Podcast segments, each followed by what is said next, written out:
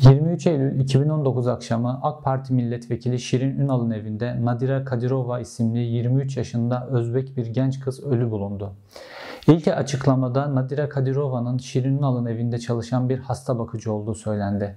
Fakat her geçen gün cinayetin üzerindeki sis perdesi kalınlaştırılıyor. Bu videoda Nadira Kadirova'nın ölümünün intihar mı yoksa bir cinayet mi olduğuna ilişkin ipuçlarının üzerinde gideceğiz. Olayın duyulmasının ardından Türkiye'de kadınlar ve çocuklarla ilgili verdiği hukuk mücadelesiyle tanındığımız Müjde Tozbey Erden, Nadire Kadirova ailesinin avukatlığını üstlendi. Kendisi önce Çocuklar ve Kadınlar Derneği Başkanı ve özellikle kadın cinayetleriyle ilgili gösterdiği duyarlılıkla Türkiye kamuoyunda tanınıyor. Onun dava üstlenmesiyle birlikte ortaya çıkan bilgiler e, kamuoyunda bu e, ölümün şüpheli olduğuna ilişkin ilk ipuçlarının ortaya çıkmasını sağladı. E, Avukat Erden'in verdiği en kritik bilgi normalde adli tıp sürecinin Türkiye'de 6 ayda çıkmasına rağmen Nadire Kadirova'nın adli tıp raporunun 2 günde çıkması ve hemen ailesiyle birlikte Özbekistan'a e, Nadire Kadirova'nın cenazesinin alelacele gönderilmesi oldu. Gerçekten de Türkiye'de e, en kritik davalarda bile adli tıp raporunun 6 ayda çıktığını biz biliyoruz. 2 günde bu raporun jet hızıyla çıkması hakikaten ilginç bir durumdu. İkinci bir durumsa e, avukat Erden'in verdiği bilgi ailenin e, yalvarmasına e, rağmen bu otopsi raporunun aileye verilmemesi idi. Bu da son derece kritik bir nokta. Üçüncü verdiği önemli bilgi ise olaya ilişkin şüpheler özellikle Nadire Kadirova'nın bir arkadaşının verdiği taciz ifadesi nedeniyle avukatın başvurusuna rağmen savcılığın Nadire Kadirova'nın yatağında ve odasında cinsel taciz ya da istismara ilişkin delil arayışını yapmaktan ısrarla kaçınmasıydı. Bunlar cinayetle ilgili son derece kritik bilgilerdi. Yine avukatın verdiği bir başka önemli bilgi ise normalde bu tip olaylarda evin içerisinde bulunan ahalinin hepsi şüpheli sıfatıyla dosyada yer alır. Fakat Şirin Ünal'ın şüpheli sıfatıyla bu dosyada yer almadığını gördük avukatın verdiği bilgilerle birlikte. Tabi aile otopsi raporunun verilmemesi dışında yine önemli kritik bir nokta da avukattan öğrendiğimiz polisin ifade vermek için emniyete giden iki Özbek asıllı kişiye yaptığı baskıydı. Bunlar Nadira Kadirova cinayetine ilişkin kritik kişilerdi. Fakat polisin bu işin içerisinde vebal var, olayın ne olduğu belli değil gibi baskıcı söylemleriyle birlikte bu iki kişinin ifade vermekten vazgeçtikleri ortaya çıktı. Ki daha sonra bu iki kişi de evet emniyette bize bu işin içinde vebal var dendi ve biz ifade vermekten vazgeçtik diye e, olayı doğruladılar. Tabi odadan delillerin toplanmaması ile birlikte de bir süre sonra odanın temizlenmesi vesaire ile birlikte bu deliller tamamen yok edildi. Biz bu olayı aslına bakarsanız çok da uzak olmayan bir tarihten biliyoruz. Biliyorsunuz milletvekilliği lojmanlarında 1991 e, yılında e, SHP milletvekili, o dönem e, iktidarda olan SHP milletvekili Erol Güngör'ün oğlu Mustafa Güngör meclis lojmanlarında öldürülmüştü. Her tarafı polis korumasında olan bir lojman bölgesiydi bu. Bu lojman bölgesinde de ilk başta deliller toplanmamış. Daha sonra alelacele bir temizlik firmasıyla ev temizletilmiş. Ondan sonra da deliller sonsuza dek yok, yok edilmişti. Şimdi avukatın e, verdiği bu bilgilerden sonra kamuoyunda geniş bir e, ilgi oluştu. Cinayetin özellikle cinayet ya da intiharın şüpheli olduğunu ilişkin. Fakat e, avukat aniden e, bu dosyadan çekildi. E, normalde kadın cinayetlerinde e, bu derece önde olan e, mücadelesiyle tanınan bir avukatın aniden böyle çekilmesi oldukça şüpheli bir durum. Çünkü başka kadın cinayetlerinde de bu tip siyasi baskılar oluyordu fakat bu avukatlar direniyordu. Fakat bu belki de e, oluşturulan baskının ki Şirin Nal'ın e, az sonra AK Parti için ne kadar önemli bir insan olduğunu anlatacağız. Göstermesi açısından önemli. Avukat Müjde e, Tozbay Erden'in istifa etmesinin ardından ikinci bir avukat göreve geldi. Yeni avukatın ismi Birol Öztürk. Ee, ve avukatın verdiği bilgiler de cinayetin üzerinin kapatılması ya çalışılmasını katmerledi. Şöyle ki e, avukat uzun süre vekalet almakta zorlandı ve kendisi bunu kamuoyuyla paylaştı. Ben şu an dosyaya ulaşamıyorum, dosyadaki bilgilere ulaşamıyorum.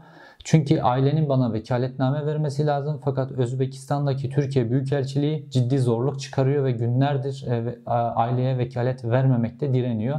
Bu nedenle de vekalet almadığım için dosyadaki hiçbir bilgi göremiyorum dedi. İkinci verdiği bir bilgi ise çok kritikti bence.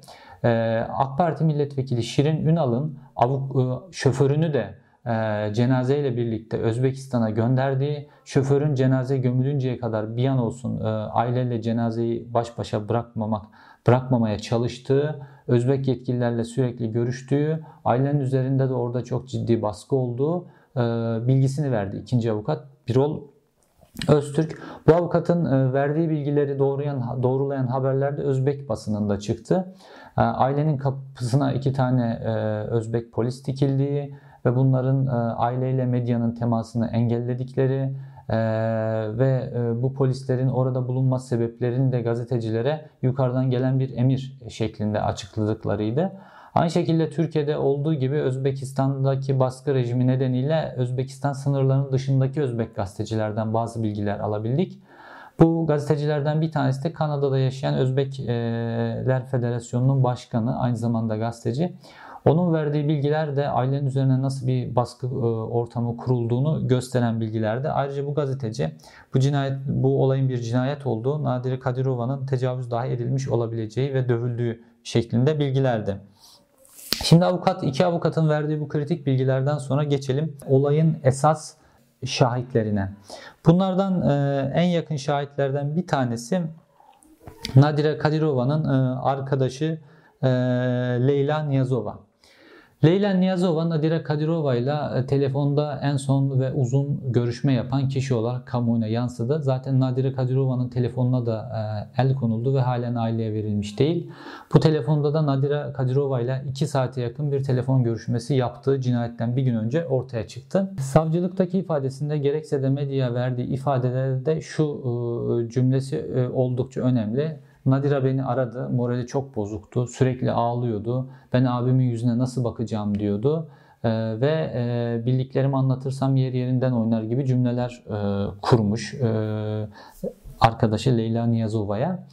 Ee, savcılıktaki ifadesinde de şöyle diyor. E, Nadira beni aradığında çok ağlıyordu. Israrlarım sonucu anlatmaya başladı.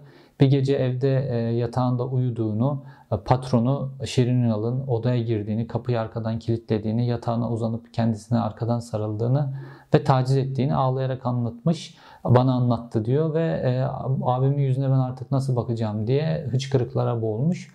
E, tabii arkadaşı soruyor sana tecavüz mü etti diyor. Hayır dokunmadı diyor ama fazla da anlatmak istemediğini söylüyor. Şöyle de bir bilgi veriyor e, Leyla Niyazova. Nadire bana dedi ki patronumun silahını aldım bir tane de kurşun sakladım ayakkabıma. E, böyle deyince tabii intihar edebileceğinden şüpheleniyor ve görüşmek istiyor. Fakat daha önce de aslına bakarsanız e, Nadire ile görüşmek istediğini söylüyor. Fakat e, patronunun kızının izin vermemesi nedeniyle Nadire'nin gelip kendisiyle görüşemediğini söylüyor. Fakat bu iki saatlik telefon görüşmesinde Nadire'nin psikolojisini düzeltmeye çalışıyor. Son uzun telefon görüşmesi bu. Fakat şöyle bir şey oluyor. E, Leyla Niyazova savcılıkta bunları anlattıktan sonra savcı diyor ki e, senin Nadira'yı fuhuşa götürüp getirdiğine ilişkin bilgiler var. Bunu yapıyor muydun diyor. Tabi Leyla Niyazova çok tepki gösteriyor. Diyor ki ben Laleli'de bavul ticareti yapıyorum. Ee, Türkiye'den aldığım malları Özbekistan'a gönderiyorum. Hatta bununla ilgili e, kargo fişlerinin hepsini de yaptığım çalışmanın kargo fişlerinin hepsini de size sunabilirim. Ben ne fuhuş yapıyorum ne de fuhuş aracılık yapıyorum diyor. Fakat savcının bu bilgiyi, e, bu soruyu sormasındaki sebep Leyla Niyazova'nın üzerine baskı kurmak, belki de ifadesini vermekten vazgeçirmeye çalışmak olduğu gözüküyor. E, çünkü bir kadına yapılabilecek en kolay e, ve etkili baskı yöntemlerinden bir tanesi bu Türkiye'de maalesef. Fakat Leyla Niyazova diğer iki şahit gibi yapmıyor ve ifadesini geri çekmiyor.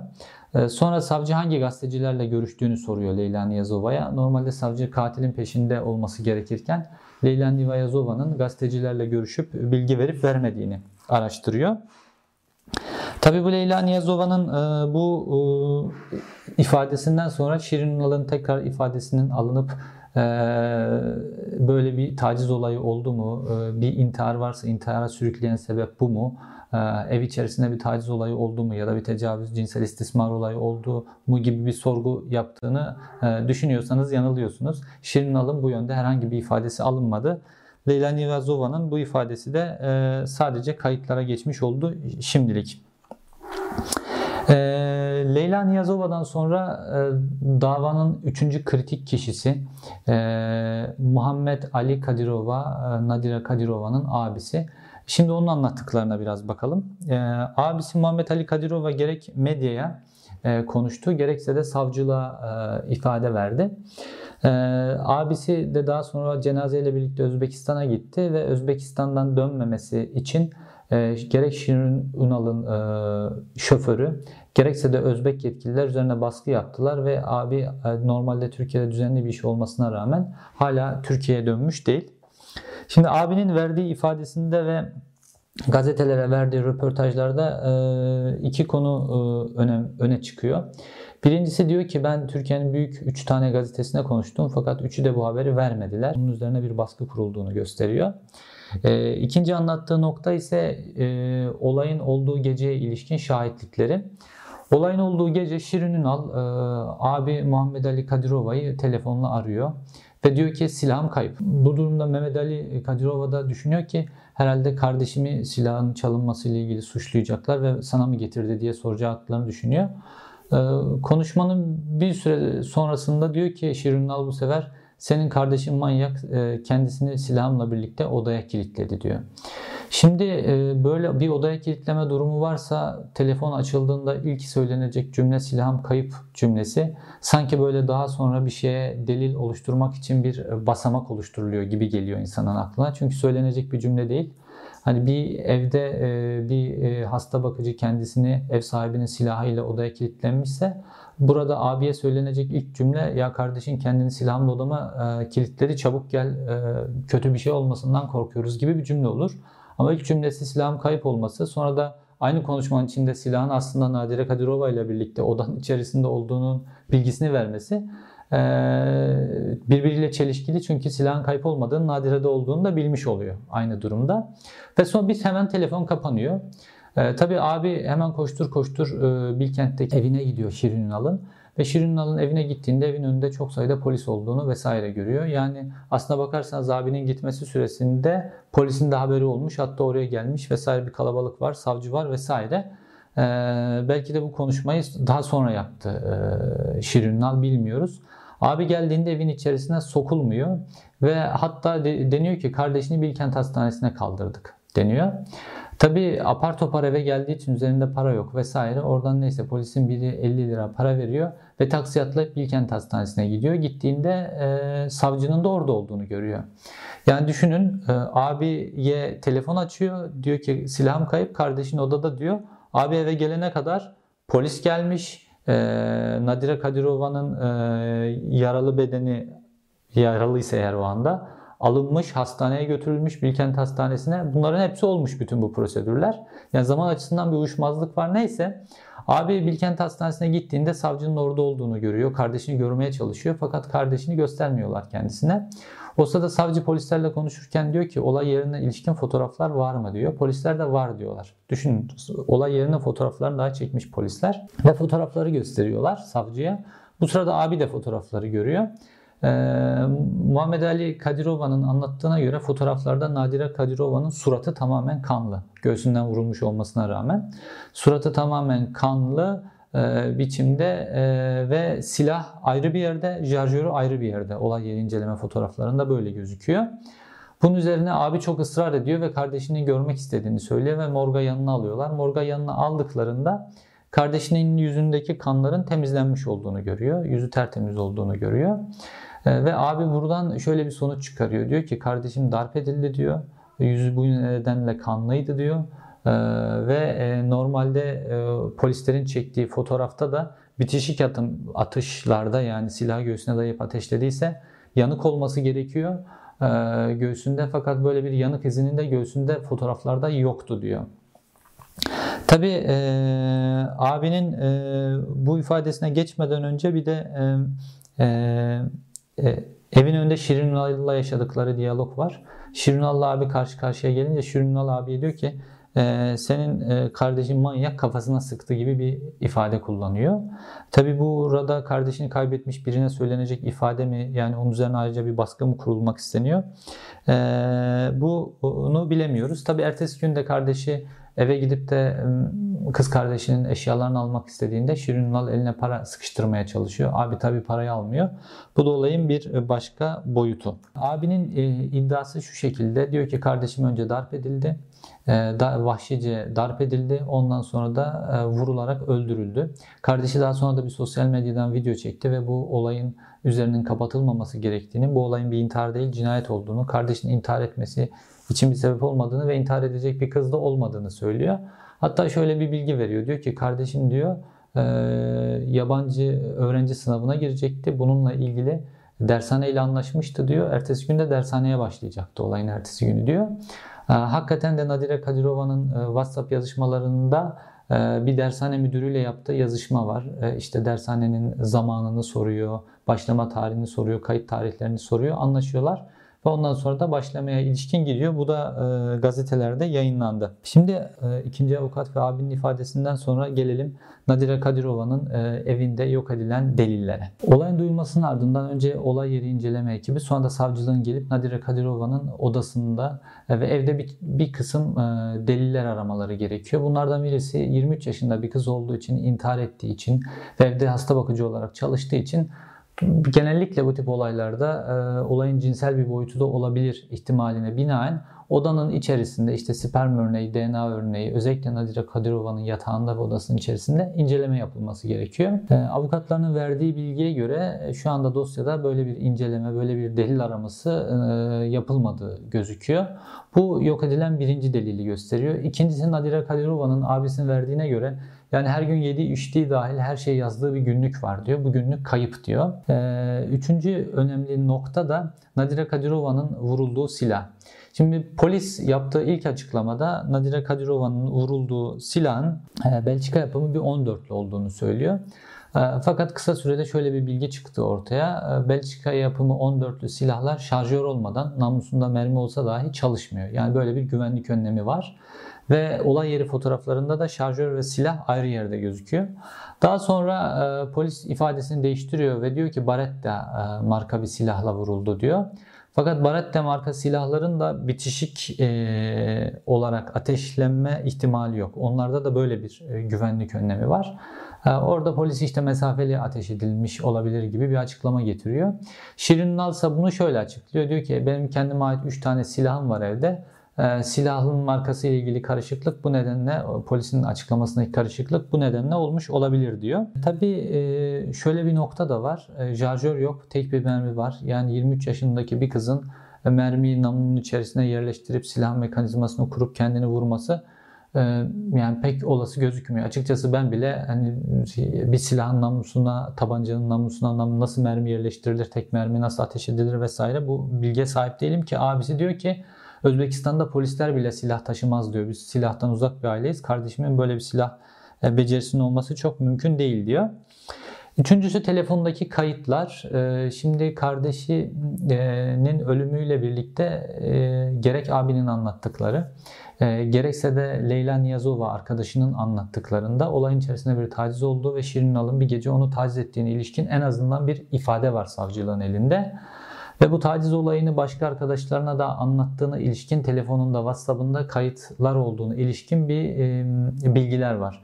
Fakat e, savcılığın dosyasından e, işte e, Nadire Kadirova'nın başka WhatsApp yazışmalarına ilişkin bilgiler e, medyaya yansıdı. Mesela e, dershane müdürüyle yaptığı yazışmalar.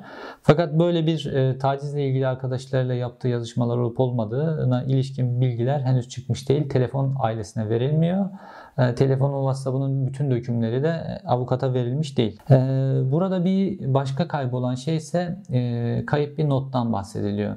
Evde Nadire Kadirova'nın dışında da iki tane Özbek çalışan var. Ve bunlar diyorlar ki bir not bırakmıştı odasına diyorlar. Bu bir intihar notu da olabilir diyorlar. Fakat taciz olayıyla ilgili bir not da olabilir olayı anlatan. Bu notun kayıp olduğunu söylüyorlar. Emniyette ilk açıklamasında diyor ki herhangi bir intihar notu yoktur diyor. Fakat olayın medya biraz üzerine gidince e, özellikle sosyal medya e, emniyet bir açıklama yaptı ve bu açıklamasında dedi ki e, intihar eğiliminde olduğuna ilişkin e, yazılar ve notlar da kayıt altına alınmıştır diyor. Şimdi ilk başta böyle bir not olmadığını söyleyen emniyet daha sonra bir ifadesini değiştirmiş oluyor. Bu da çelişkilerden bir tanesi. Bir diğer çelişki de Nadire Kadirova olayıyla ilgili ee, özellikle e, polisin olayın sıcak sıcağı sıcağına alacağı ifadeler çok önemliydi. Ee, savcılıkta verilen ifadelerde e, muhtemel şüpheliler e, ya da işte intihara sürükleme nedeni sürükleme süreciyle ilgili suçu olanların e, anlaşmalı ifade verme ihtimalleri var. Bu yüzden olay yerinde polisin sıcağı sıcağına aldığı ifadeler önemlidir. Fakat burada şunu görüyoruz. Gerek Şirinal gerekse Şirinal ailesinin diğer fertlerinin e, polise e, ifade vermediklerini doğrudan savcı ifade verdiklerini görüyoruz. Burada da yine Özbek basınında çıkan bilgilere göre Nadira Kadirova'nın vurulduğu gece Ankara Başsavcı Vekili e, ve Emniyet Müdürü e, Şirin Ünal'ın evine geliyorlar ve Şirin Ünal e, ifadesini doğrudan savcılığa veriyor. Şimdi gelelim olayın Şirin Ünal boyutuna. Şirin Ünal e, Adalet ve Kalkınma Partisi için oldukça önemli bir isim. E, kendisi hava kuvvetlerinde tüm general olarak çalışıyordu ve emekliliğinden bir yıl sonra 2010 yılında hemen Adalet ve Kalkınma Partisi'nden milletvekili oldu. Normalde Şirin Ünal'la ilgili bu işte 15 Temmuz sürecinde verilen ifadelerde şöyle bir durum ortaya çıkıyor. Şirin Ünal normalde Türk Silahlı Kuvvetleri'nde görevliyken e, katı AK Parti karşıtlığıyla bilinen bir isim.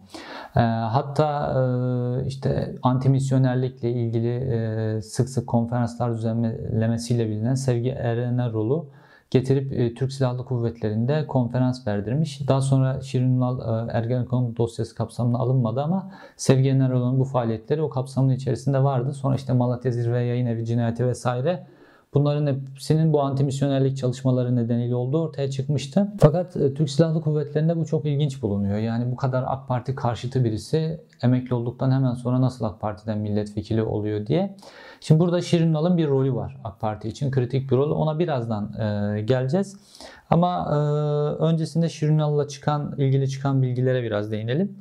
Şimdi Oda TV'den Müyesser Yıldız Şirinal'la ilgili bir yazı yazdı ve e, bu yazıda ilginç bir bilgi vardı. Şirinal'ın e, işte tüm general rütbesinden e, Türk Silahlı Kuvvetleri'nden emekli edilmesinin sebebinin de kendisi hakkında Türk Silahlı Kuvvetleri'nde çeşitli taciz iddiaları olduğu ve bu nedenle emekli edildiğini yazdı. Bu oldukça kritik bir bilgiydi. Şirinal'dan buna ilişkin herhangi bir yalanlama gelmedi. Türk Silahlı Kuvvetleri'nden de bununla ilgili bir yalanlama gelmedi. Fakat Şirin Ünal AK Parti'de bazı roller üstlendi. Ee, işte 2010 yılından sonra özellikle Türk Silahlı Kuvvetleri'nin de işin içerisinde olduğu cemaate yönelik e, çalışmalarda e, Şirin Ünal Adalet ve Kalkınma Partisi ile Genelkurmay arasında FETÖ ile mücadele genel koordinatörü olarak belirleniyor. Ve o tarihten sonra da Türk Silahlı Kuvvetleri ile birlikte çalışmaya başlıyor. Özellikle belli işte subaylar, üst subaylar, generaller vesaire bunların isimlerinin listelenmesinde Şirinal'ın aktif rol aldığını biliyoruz. Şimdi Şirinal'la ilgili e, ikinci ve çok daha kritik bir noktaya ise 15 Temmuz gününe dayanıyor. Genel itibariyle 15 Temmuz'la ilgili konuşulduğunda Hakan Fidan'ın 15 Temmuz günü Genelkurmay binasına e, gelişi konuşulur. Fakat Şirin Ünal'ın Hakan Fidan'dan daha önce saat 14'te Genelkurmay Başkanlığı binasında olduğunu da biz 15 Temmuz'la ilgili iddianamelerin eklerinde gördük. Şirin saat 14'te 15 Temmuz günü e, Genelkurmay Başkanlığı'na geliyor ve Hulusi Akar'la görüşüyor saat 16'ya kadar. Saat 16 olduğunda Şirin Ünal Genelkurmay binasından e, ayrılmak üzere Hulusi Akar'ın odasından çıkıyor.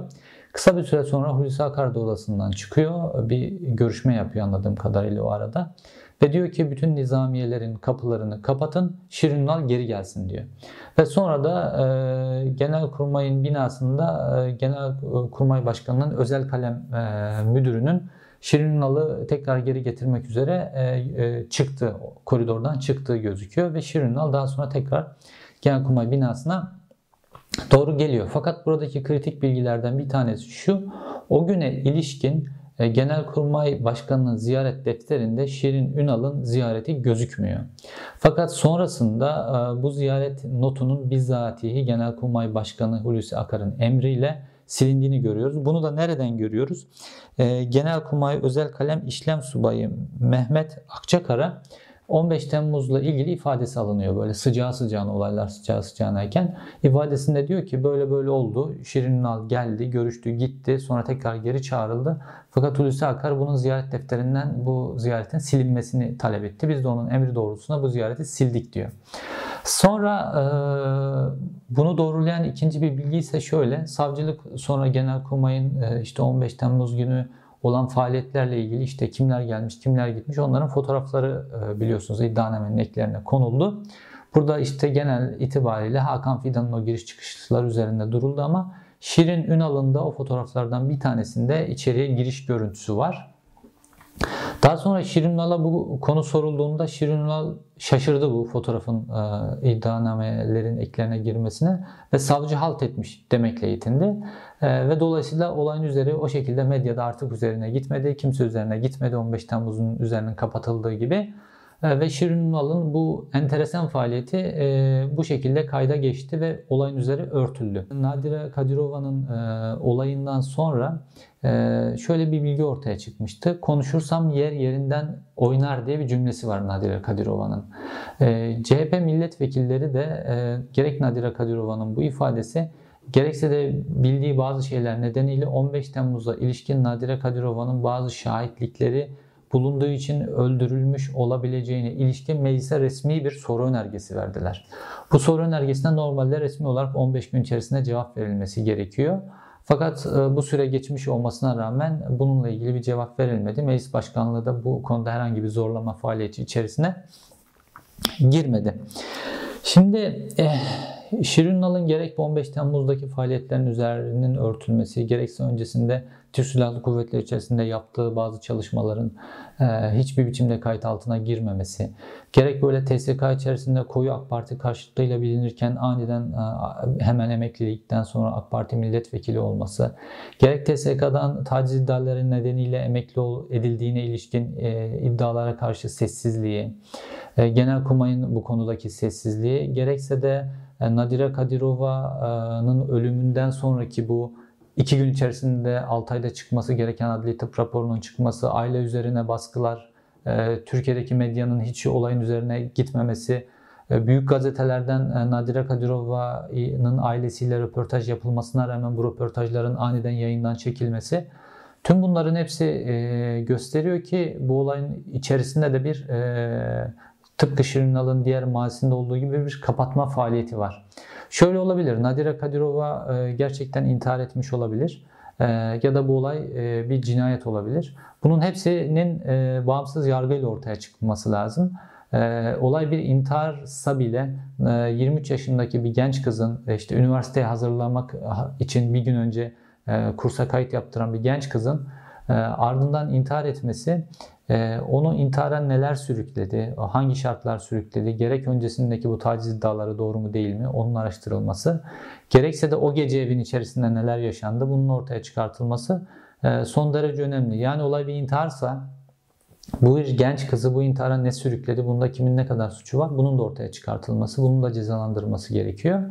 E, fakat daha önce işte 1991 yılında meclis tojmanlarında işlenen e, cinayetin orada da 21 yaşında genç bir çocuk söz konusuydu. Burada da bazı olayın e, cinsel boyutlarının olduğu da söylenmişti. Olayın üzeri kapatıldı, deliller yok edildi. Hatta cinayeti işlenen işleyen kişinin yüzüğünün daha sonra meclis idare amiri tarafından katile geri verildiği ilişkin bilgiler bile ortaya çıktı. Bu şekilde bir karartma olduğunu burada da görüyoruz. Yani olay e, Şirin Ünal ailesi tarafından e, aydınlatılmaya çalışılmıyor üzeri kapatılmaya çalışıyor. Savcılık tarafından aydınlatılmaya çalışılmıyor. Tanıklar üzerine fuş yapıyorsun gibi baskılar kurarak kapatılmaya çalışıyor. Her yönüyle e, bu Nadira Kadirova cinayetinden e, çekilecek tuğla Şirin Ünal'ın o bütün arkasındaki o karanlık mazisini ortaya çıkaracak duvarın yıkılmasına neden olabilir. Bu yüzden de devlet burada da komple bir karartmaya çalışıyor. Bir sonraki videomda görüşmek üzere. Hepinize teşekkür ederim.